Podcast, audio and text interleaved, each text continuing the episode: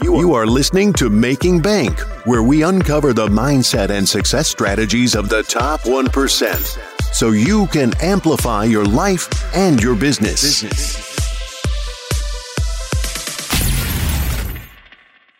Welcome to Making Bank. I am Josh Felber, where we uncover the mindset and the success strategies of the top 1% so you can amplify your life and your business today. Excited for today's guest. Trevor Blake is a physicist by background who grew up extremely poor and bullied.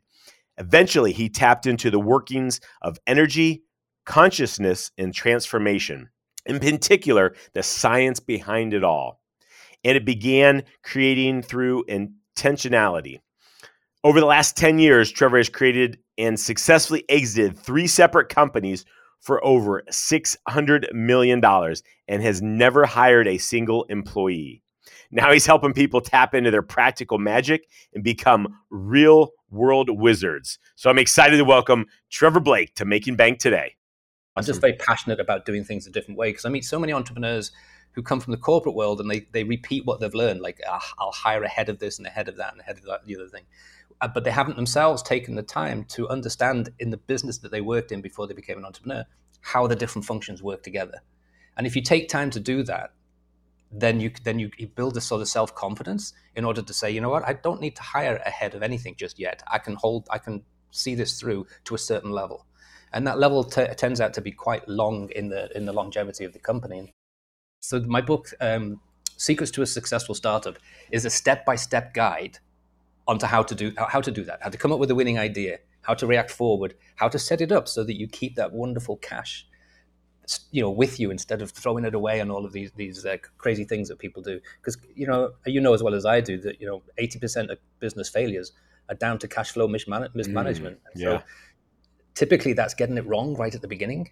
So if you get it right at the beginning and give yourself time for the for the delta to open up a little bit, so so you start to get decent revenue coming in, and then you can take you know then you can start to hire people if it's necessary for your business plan. But I've yet to find an entrepreneur who could convince me that it was necessary to hire.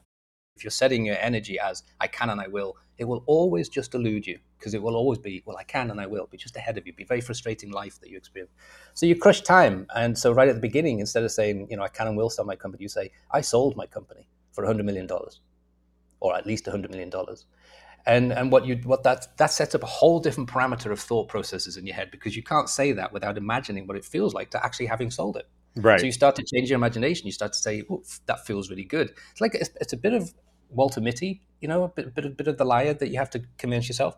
But it's scientific too because neuroscience shows unequivocally that the brain can't tell the difference between what is real and what is imagined. And so when you imagine the success before you've even started approaching the success then your brain can't tell the difference and wonderful things start to happen in your life. They may have happened anyway, but probably you might have missed them. You might not have noticed them because you're not you're thinking into the future. But when you think this this sort of concept, I call it time imagination. There's a technique I have at, at on one of my courses, and and so you, you imagine what success feels like, and when that happens, what would you do? Well, typically you'd celebrate in some way. So you imagine that celebration, and then you don't have to ask how do I get from where I am to where I want to go. That will happen naturally. You just kind of ride the wave the opportunities that exist today, you don't actually have to be, you don't have to actually figure out how I'm going to make the next Amazon. You know, someone will come in and sweep you up. And, and that's that's a result, right? So you start with nothing and sell for 500 million two years later. Who wouldn't want that? So it, so that's what I talk about when I'm talking about the magic of thinking bigger. Is is a, is a get big fast? Is kind of the concept.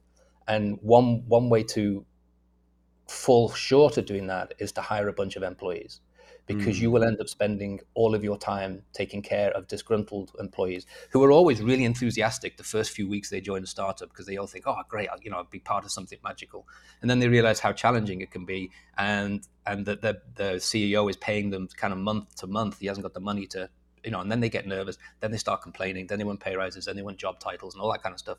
You, you, that becomes an internal whirlpool and it's very hard to grow fast in that situation. So if you adopt, if you if you think about doing a, a model of alliances or even a quasi model of alliances, then you have the opportunity to get big fast. And and then when it comes to the exit, it's typically only you involved or you and a couple of people involved. So so it's very easy to do a deal. You know, in my older company, in my regular companies, deals would take years to do. In my own companies, you know, it's it's been done in days. You ask great questions, Josh. So we could go on for hours, I know, but it's just be fun. we bore, we bore everyone to death just listening to two of us talk. But um, I get asked, I get asked a lot. You know, what's the big, what's the one big secret for mm. entrepreneurial success? And my answer is always the same: just start. Yeah. Don't wait. Just start. Awesome.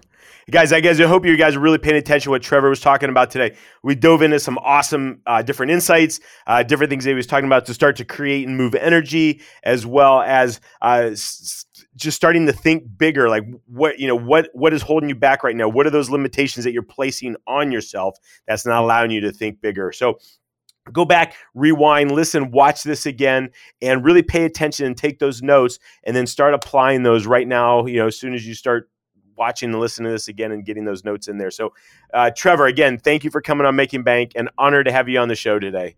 Uh, it was totally my pleasure. That was great fun. Thank you, Josh. I am Josh Felber. You were watching Making Bank. Get out and be extraordinary. Thank you for listening to Making Bank. If you have enjoyed this episode, please leave a review, and sharing is caring. Follow Josh Felber on Facebook, YouTube, and Instagram for more. You can also listen to Making Bank on Amazon Alexa, Spotify, iHeartRadio, and watch on Apple TV, Success Thinkers Network, Amazon Fire, and YouTube.